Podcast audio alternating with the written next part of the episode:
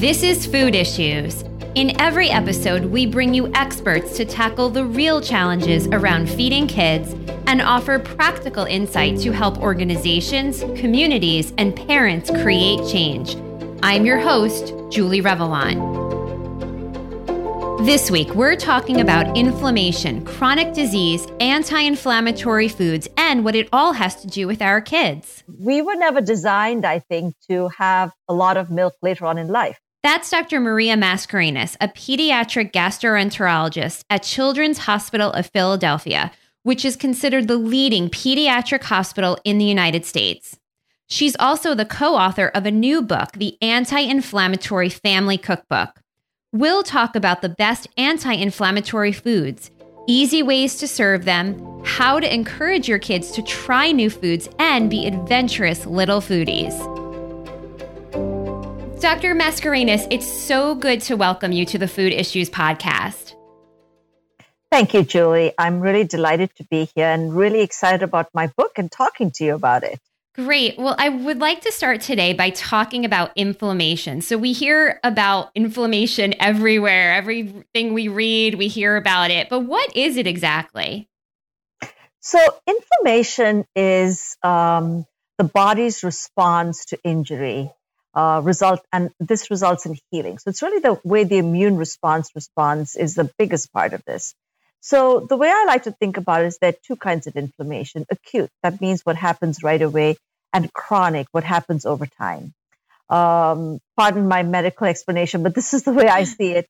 Acute is kind of when you scratch your scratch your knee or you you fall down, uh, you scrape it. There's a little bit of pain. There's redness. There's swelling. The temperature goes up. That's acute inflammation. And what happens is the body sends all these inflammatory cells there to try and control the inflammation, protect your body. Chronic inflammation happens over time, as I said. And this happens when our body gets hit by many stresses over a long period of time and doesn't get a chance to heal in between. So these stressors could be lack of sleep, environmental pollutants, unhealthy foods, infections, overwork, stress. Um, and this compounds and, and leads to the state of chronic inflammation that our bodies are in. And chronic inflammation, we know, not just affects physical health, but mental health as well. It's kind of like a runaway response of our immune system. Absolutely. Yeah. And so, would you say that most people have chronic inflammation, including children? Well, I think uh, that's a good good point. I hadn't thought about it that way. I would say yes. Um, um, you know, we have acute inflammation, but given the environment we live in, there's probably more chronic inflammation in us than we recognize. And certainly adults have a lot of chronic inflammation. Uh, some of it's manifested in, you know, the diseases we associate with chronic inflammation, but some of it may be more subtle. Um, and uh, sometimes despite our best efforts to keep it at bay. Yeah. So, why don't you go ahead and tell me what are the chronic diseases and conditions, both obvious and subtle, that are linked to inflammation?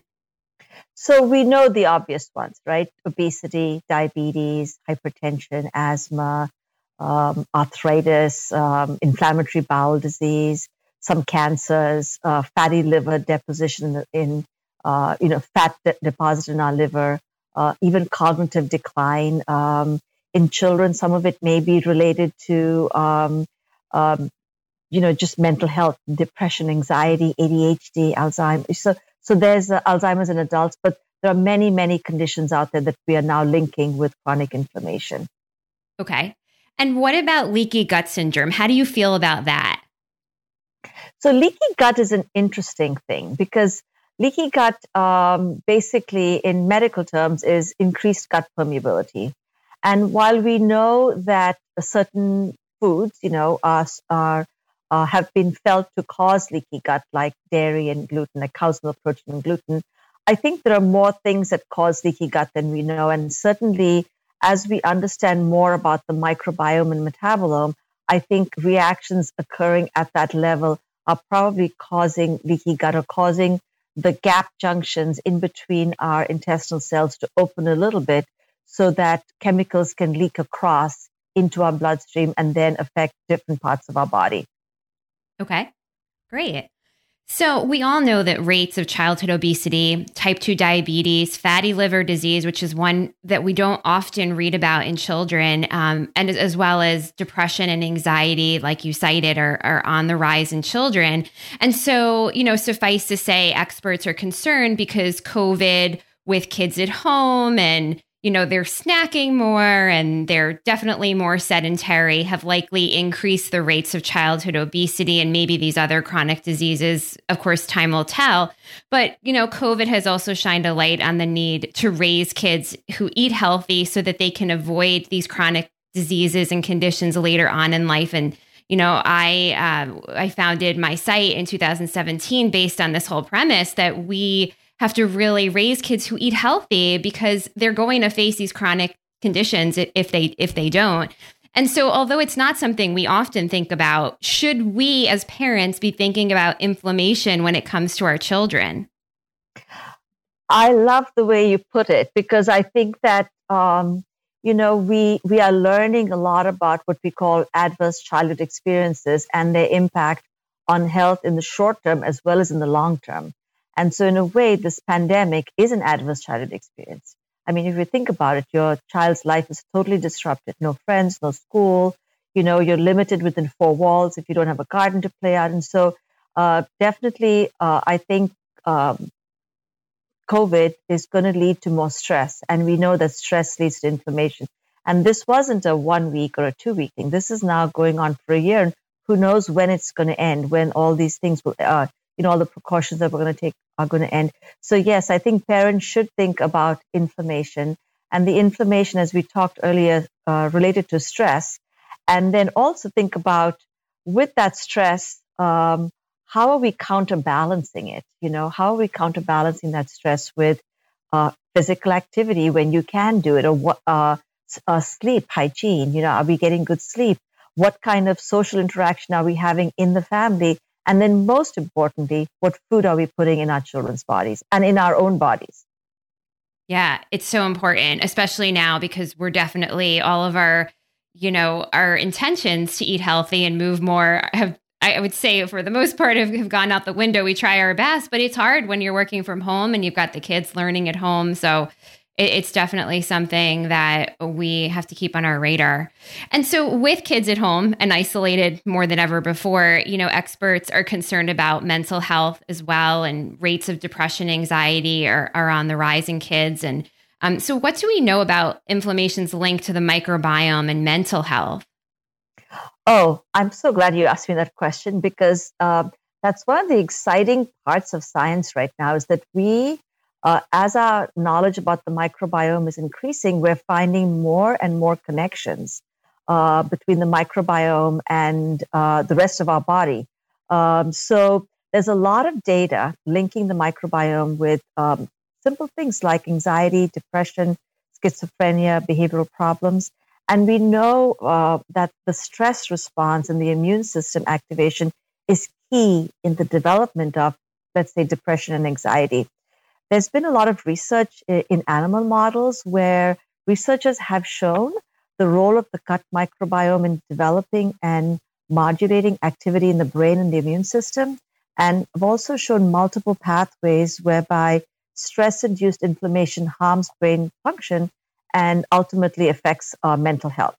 So, for example, there's several um, chemicals uh, derived from the gut microbiome, like short chain fatty acids and tryptophan. I won't I won't get into those details, but we know that um, these chemicals, as well as maybe the vagus nerve not working as well, um, can cross over and influence um, uh, mental health. So, so this is that connection between the brain-gut axis, so to speak. And we know that um, stress, inflammation, depression, anxiety, there's a lot going on. And the big question is, what can we do to break that cycle um, and prevent it from happening or deal with it after it's happened. And so we obviously need more research in this area. But diet, I think, is one way to approach this because we know that diet is something that uh, that we can control. We can control what goes in our mouth, um, and can also uh, influences the microbiome to a great. There are many influences of the microbiome, but diet is one of the big ones. Yeah, you know, so I have um I've written about this on my site, but I suffer from generalized anxiety disorder and have had it since I was a child. And diet has absolutely helped. Eating this anti-inflammatory foods and you know really limiting processed foods has helped a tremendous amount. Um, and of course, we know that COVID has a big impact on kids' stress and anxiety and mood right now. Would you say though that diet really could be the uh, the the number one fix for many children of this generation, or do you think it is more complicated than diet alone? Um, I think it's more complicated than diet alone because if you look at um, what wellness, like if if I want if I want a child to be um, well person, well well all round well, I think diet is a huge part of it, but also there's sleep hygiene, physical activity, you know, relationships, a my, uh, you know, uh, a connection with nature. There are many things that go into that. So I think diet is a big piece of that and of, of that whole wellness circle, if you want to call it.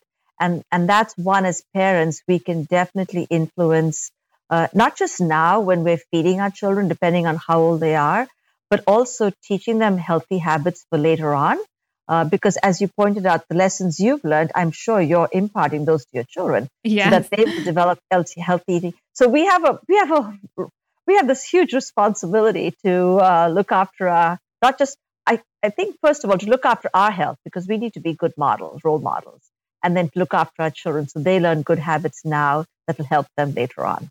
Right, right. And prioritizing those healthy habits for yourself is such a great way to model it for your kids. It's like they they want to do everything you want to do, so they just follow suit. So let's talk about the anti-inflammatory approach and what is it and how did it all come to be? Okay.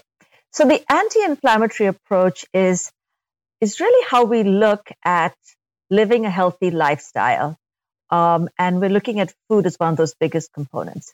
So how it uh, how it came about was um, there have been many studies, uh, the seven country study, the the Cornell China study, um, where people have found um, through the ages that certain lifestyles and diet was associated with healthy living, long uh, and uh, long longevity.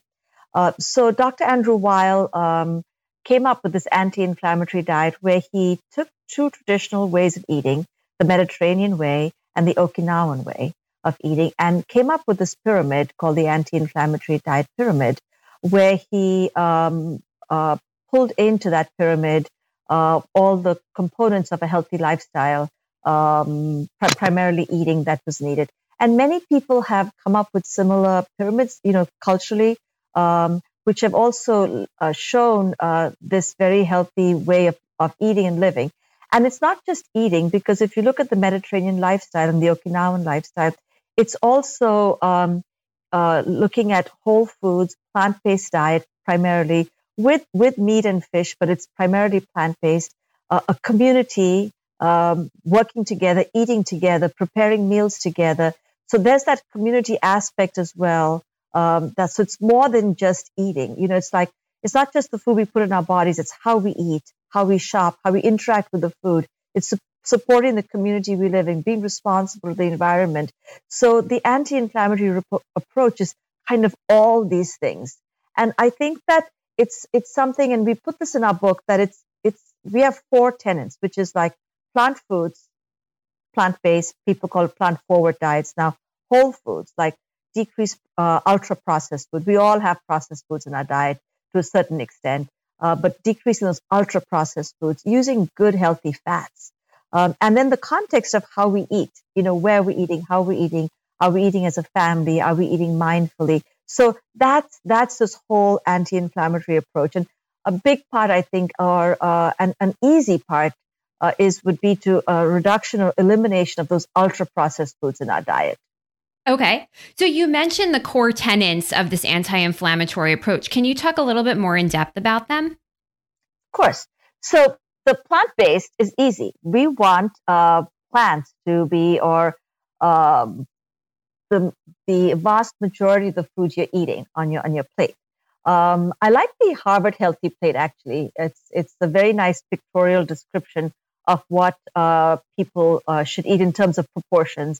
I like our anti-inflammatory pyramid because it shows you on the different layers um, how much you should eat. The the the foods that you should eat in larger amounts are at the bottom of this anti-inflammatory table. Uh, and if you look at it, uh, I think it's on page 37 of the book. It's fruits and vegetables, and then the next level up is uh, all the herbs and spices, and then we have uh, higher than that is whole grains and and uh, whole grain products. So if you look at that, that's the bulk of your diet. So we want um, people to be eating whole grain foods. Um, for example, I, I made from the book um, the mushroom and barley um, dish uh, this weekend, and my husband was like, this is amazing. Where did you get this from? And I was like, is this good for you? And so, of course, I launched into uh, my whole, uh, yes, barley is good for you. It's whole grain. But, you know, it's it's um, so that's I think that's the biggest thing is to try and incorporate it and to make that slow switch over from processed food to whole grain. I did this many years ago with my children. We stopped buying white bread, and the first week there was a little bit of pushback, and then now when they eat white bread, you know, when they go out, my children are much older. It's like it doesn't taste as good anymore because the yeah. whole grain bread or the sour, you know, it tastes much better. Much, yeah, much better. that's true. Yeah. Right. Uh, yeah. And so uh, if you find and and the other thing uh, I would say so that's whole plant foods, whole grain foods, good fats. So good fats are things like olive oil, avocado, nuts, seeds, and we don't need to get fancy. In the book, we outline all the differences between the oils, but you want to eat um, whole food, food that's not been processed too much. So, you, so you want to stay away from those refined oils or those oil mixes. You want to eat, uh, want to use like cold pressed oils. And nuts and seeds are a great way of getting healthy fats in your diet. And then the last part is how do we eat our foods? We want to slow down and eat them. We don't want, we want to eat them as a family. We want to enjoy them. We want to model as parents good eating behaviors for our children. Uh, and we want to introduce them to all this from an early stage. Do you know that the earliest way you can introduce your children to a healthy diet is when as mothers we're pregnant. Yeah. Because yeah. um, you know, those taste buds, they're all developing and children are swallowing amniotic fluid. So as we eat food and we process it, some of these flavors and these chemicals are in our bloodstream and then they go into the baby through the placenta and the amniotic fluid. And so you can influence taste as early as that. And then definitely with breastfeeding, you can definitely influence uh, taste that way. So yeah, this is, this is, um, this is my approach. Uh, this is my approach, and I, I want to make sure I, I um, get out there that it's a balance, right? So while I would love to tell you that I have no processed food in my house at all, I would be lying to you. Yeah. You know? So the theme is to constantly work towards this and try to minimize those excursions uh, into not healthy food. Right, right.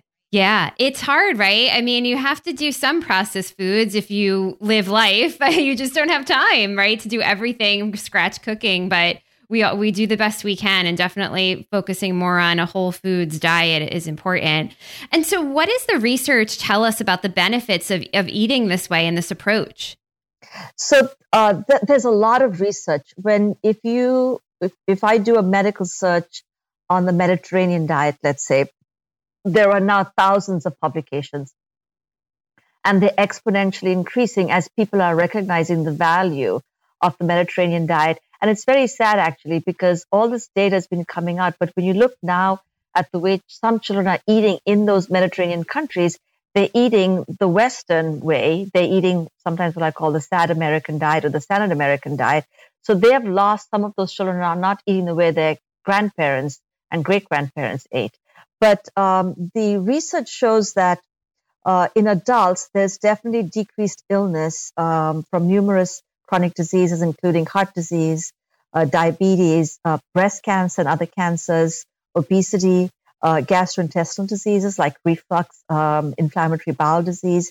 Uh, we talked about fatty liver earlier, depression, cognitive decline, and um, and and and doing the Mediterranean diet, there's definitely better sleep outcomes uh, lipid panels are better, uh, which ultimately support heart health.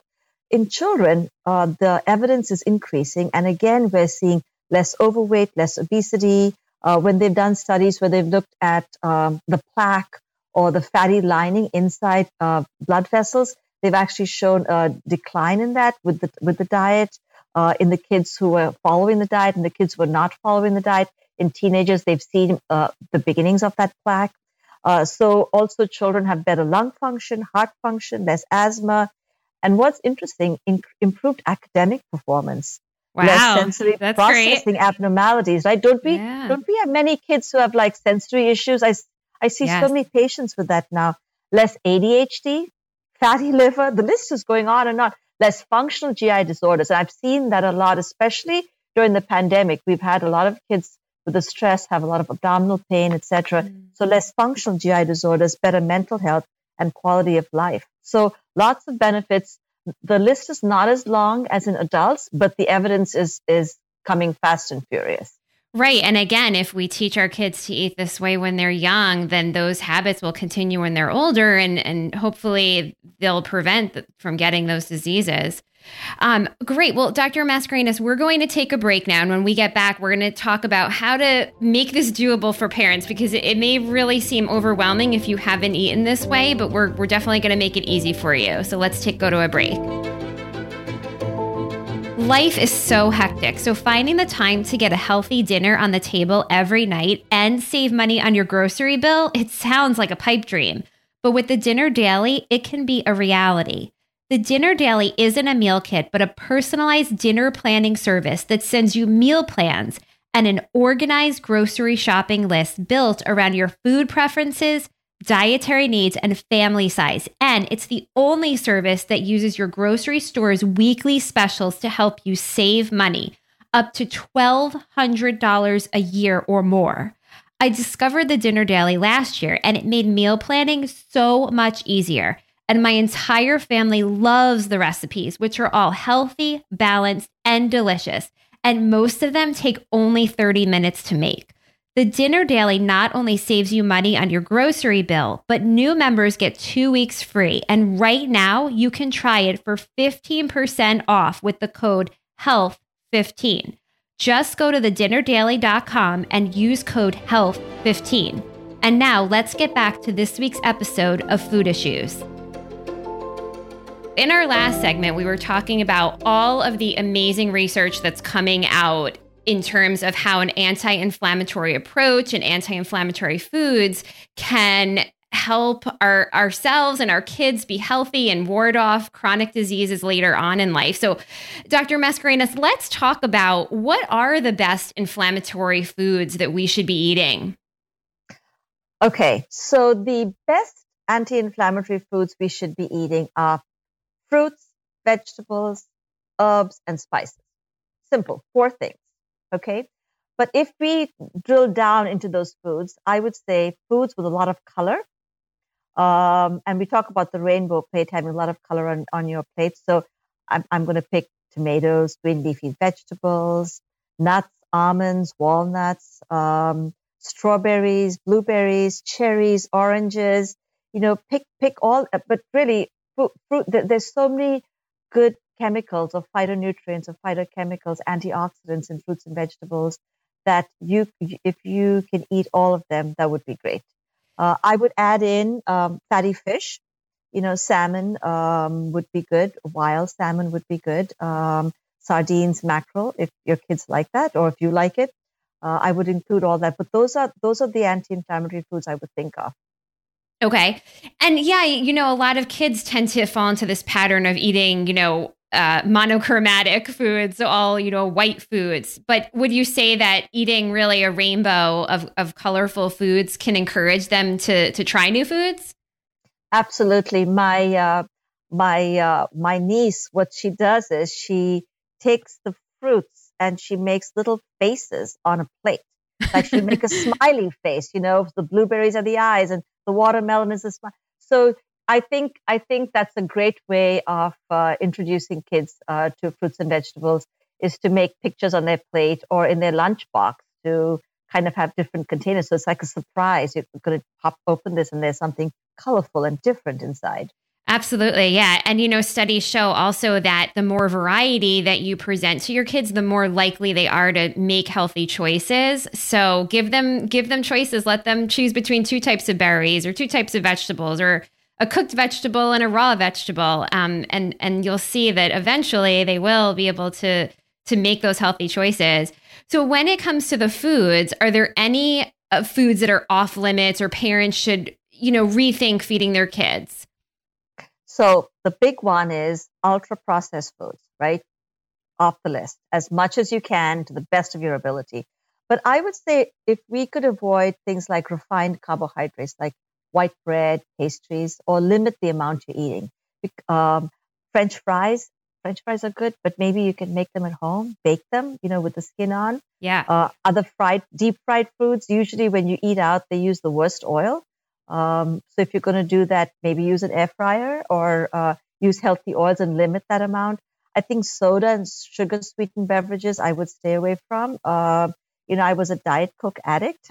and I drink a lot of it. I'm, this is my confession. And once I realized, I, I stopped buying it. But, um, you know, now and then I indulge myself. So as I said, um, I wouldn't say I've stayed away from it completely, but on a rare occasion, I will have one. Uh, I would say limit the red meat in your diet. You know, have it on special occasions um, and processed meats. Um, you know, sausages, hot dogs, or buy good quality stuff if you're going to have those foods.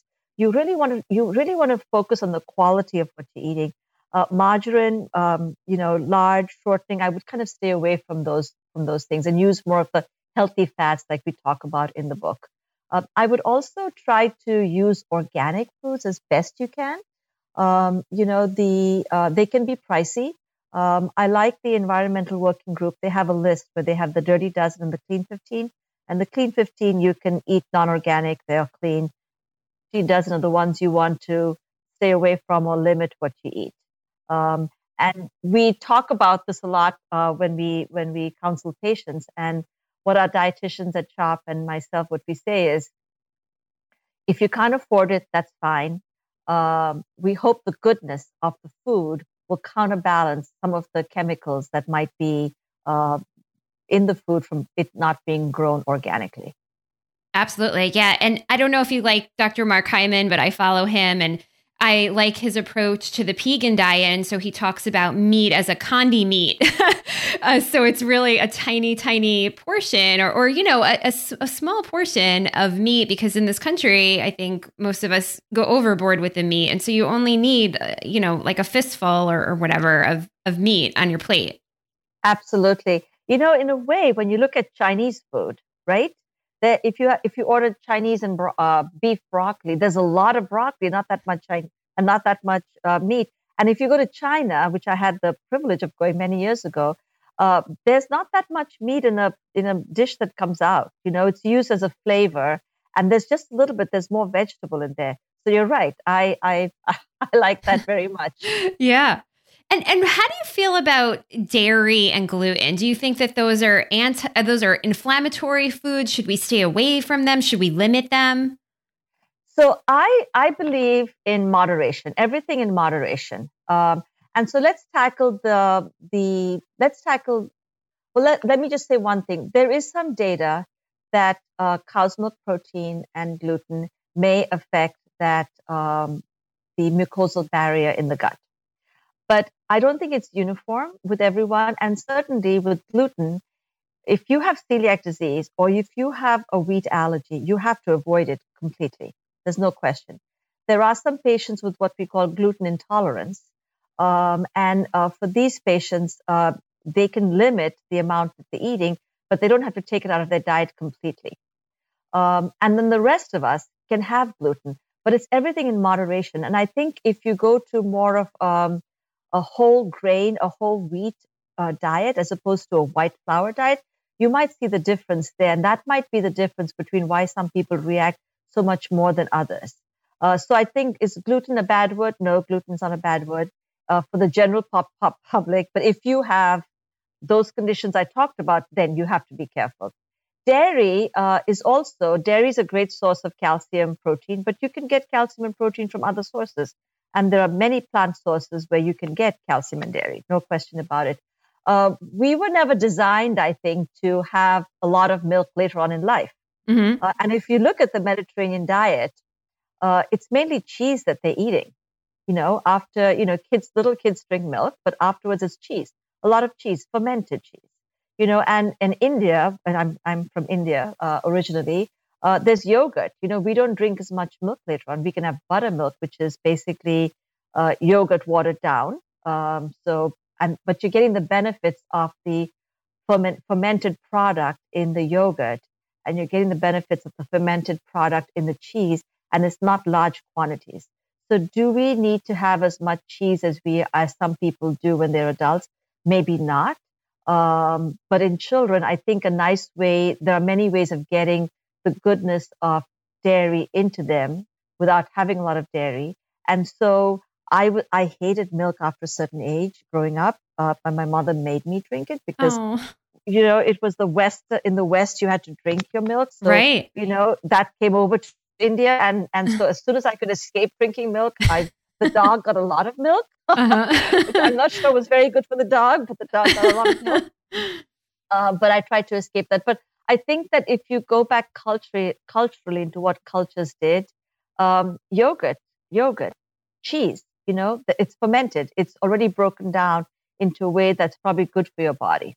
Okay. So one question I had for you is something I've haven't been able to find the answer on and have thought about it for years with my own kids is is yogurt a good source of probiotics because there are some experts who say once it's on the store shelf it loses all of it. But would you say that it is a good source? I think it's a good source. Uh, the okay. best way, the best way, and I haven't done this myself, is to make your own yogurt. I have friends who do it. Say it's very easy once they figure it out, and then you you just and you just get you just get the starter, which is one tablespoon of yogurt. And my mother used to make it at home. You know, in India it's warm, so she would take yesterday's yogurt, leftover yogurt, put boil the milk, cool it, put it over this the next morning because of the heat, leave it outside. It was yogurt. It tastes wow. different. There's no sugar in it. Uh-huh. So it's not sweet. It's, it's sour. It's a little bit sour. But then you can, and we have recipes in the book, you can actually add fruit there, you know, and you can add a little bit of vanilla. You can add a little bit of honey and you could make it sweet if you want it. I like savory yogurt. Uh-huh. So, uh, but yeah, you can make your own yogurt, and there are many ways you can buy appliances at yogurt warmers, or you can just there are many many recipes on the internet how to make your own and that i think would be the best way because then you know you're getting you're, getting the real product without anything else added to it. Just if you use organic milk you you take uh, you know you take a spoon of yogurt and then you're keeping it alive and you all you need is something warm a warm oven and there you have your yogurt Okay. And so for those of us who are not inclined to make yogurt or have the time, would you say there are specific, not brands, but specific types of yogurts that we should be looking for? I would say when you go when you go to the store to buy a yogurt, um, if you can buy a yogurt that's full fat, and we'll get to that in a second, full fat, organic, um, and they say that they have live cultures. Um, that's the kind of yogurt I buy. I buy organic, organic full fat yogurt. That's what I do. Okay. If it could always come in a glass container, that would be great. Okay. Uh, because plastic, but that's the way it comes. As, as I said, um, if I could, if I would put my mind to it, and maybe that should be something that I do after I've done this interview of make my own yogurt. uh, I think that's probably the best way. But I think yes, if you're going to buy it, buy organic, organic yogurt, uh, uh unflavored, uh, without the unsweetened is what I would go with.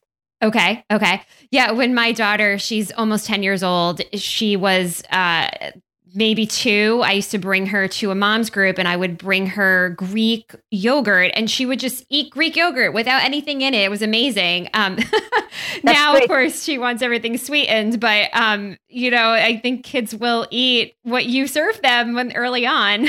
exactly. And Greek yogurt is very good, by the way. Yeah, yeah. Yes, very good. High in protein. Yeah, that's yeah. great. So let's talk more about fermented foods and specifically sea vegetables. So in your book, uh, the anti-inflammatory family cookbook, which we'll get to in a second, um, talks about this. And you know, my kids actually love miso.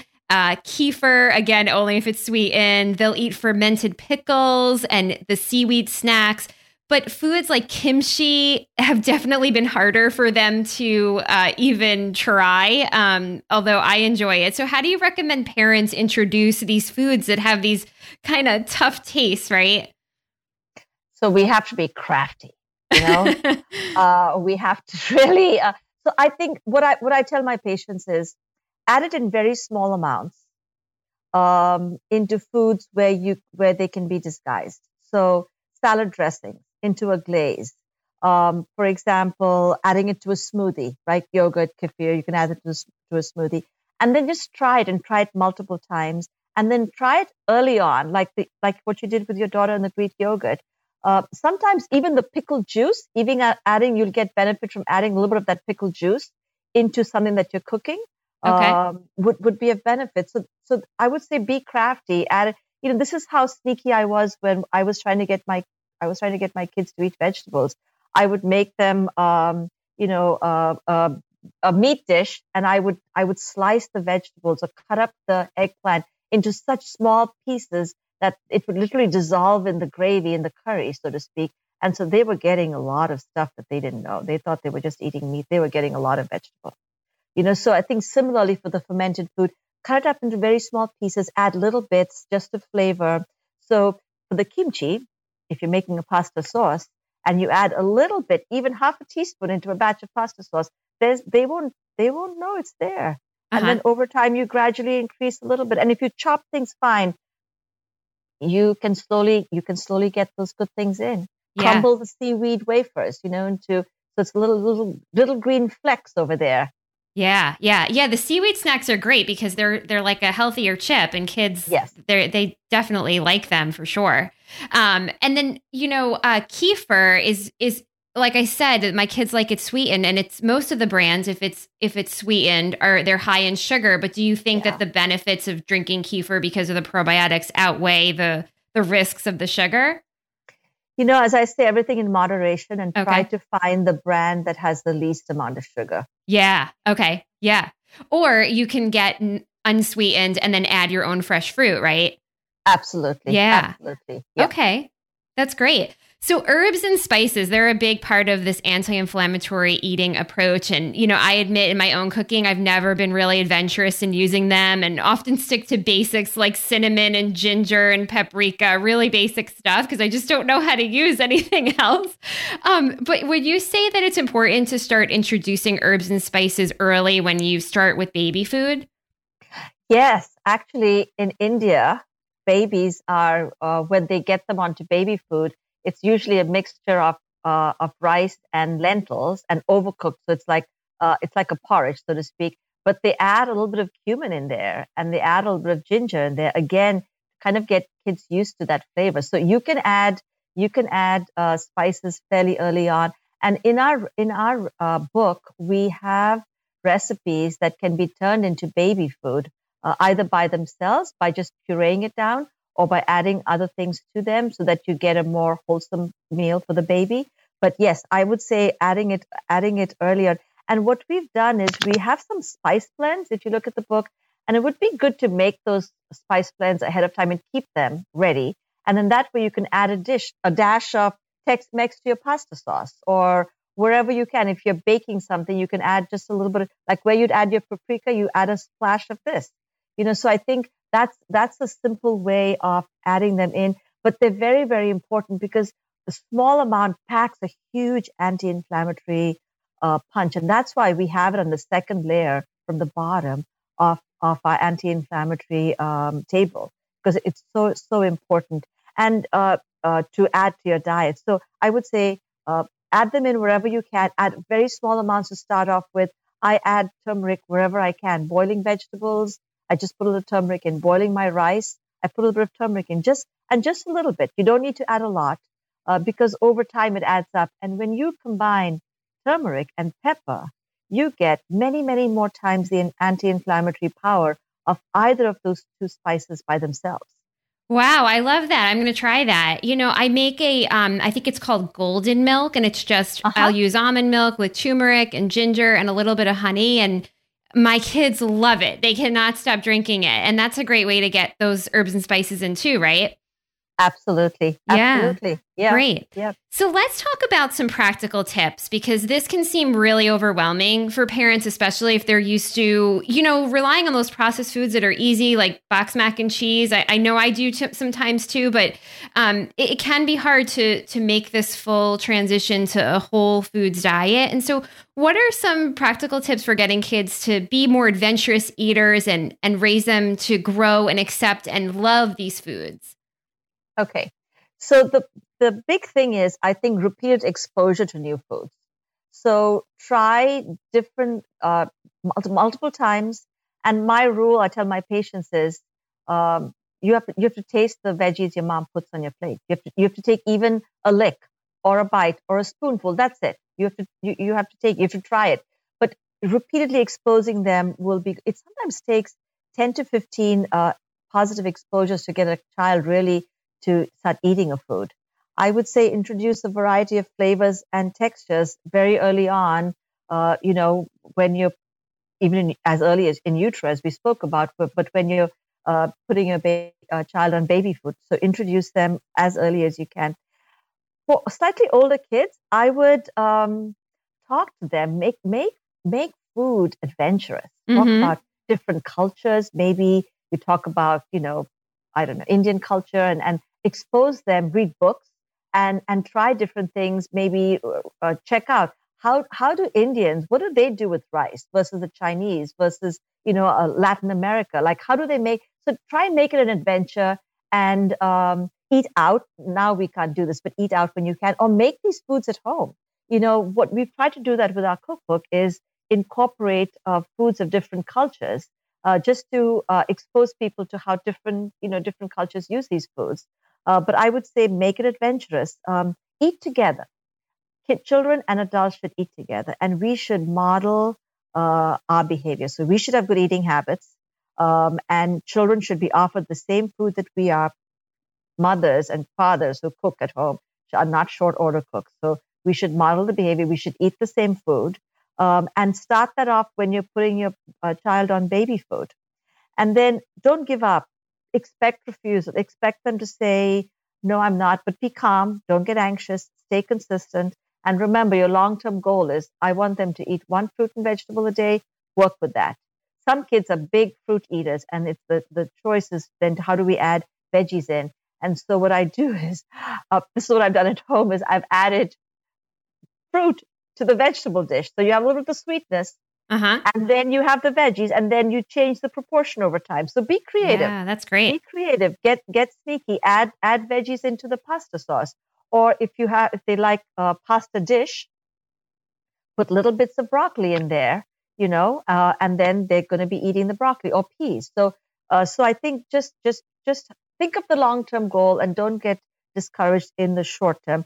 And then as kids get older, um, give them a greater say and responsibility for family meals. Maybe making the, the grocery list, maybe going to grocery with you or planning the meals for the week.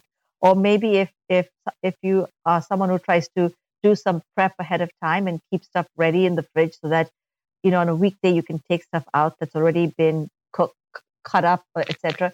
Yeah, involve them in that as they get older, especially teenagers, you know, and have them involved and make make eating a pleasant experience, a happy experience, and a family experience. And I think back uh, uh, my comfort foods, they were all related to what we did together. Like my mother would bake cakes, right? Uh, or we would make a dish together. I, that that those are my memories. Uh, and so you want we want our children to grow up with those memories, and food should be a good thing. Food food is our friend. That's right. These are all great points. So, your book, uh, you co authored this book called The Anti Inflammatory Family Cookbook. And I have to say, it is amazing. The recipes are absolutely doable, easy, delicious. Um, my daughters and I were looking through it, and one of my daughters who who loves to cook, well, actually she's seven and she'll cook dinner sometimes on her own. Um, she wanted to try. Actually, both of them had said that they they love the butternut black uh, enchilada squares. So we're definitely going to try those. And there's also a great recipe in here for ranch dressing, which I want to make because so many dressings are high in sugar. So, what are your favorite recipes from the book? Well, after this weekend, the barley mushroom is my favorite, but I like the salmon poke bowl. Okay. The uh, cauliflower rice and beans. I love the turmeric scrambled eggs and the tempeh coconut curry. Those are my favorites. I, I like all the Indian, uh, the, you know, uh-huh. uh, of course. The and I love the way we put tofu in, you know, instead of the paneer. Uh, uh, when you go through it, you'll see the recipes. But I love all the Indian recipes in there, and I, I love the sauces and the dressings. And it's really so easy to make these dressings and just keep them in your fridge and the spice blend. So when I when your readers are looking at the book, I would really encourage them to go to that section and look at all those things that you can have ready ahead of time to flavor your food and make make make the the flavors jump out. You know, make them more alive. That's great. Yeah, those are great tips. And we'll definitely lo- link to the book in the show notes. And so, Dr. Mascarenhas, where can listeners go to get more information about these food issues and you?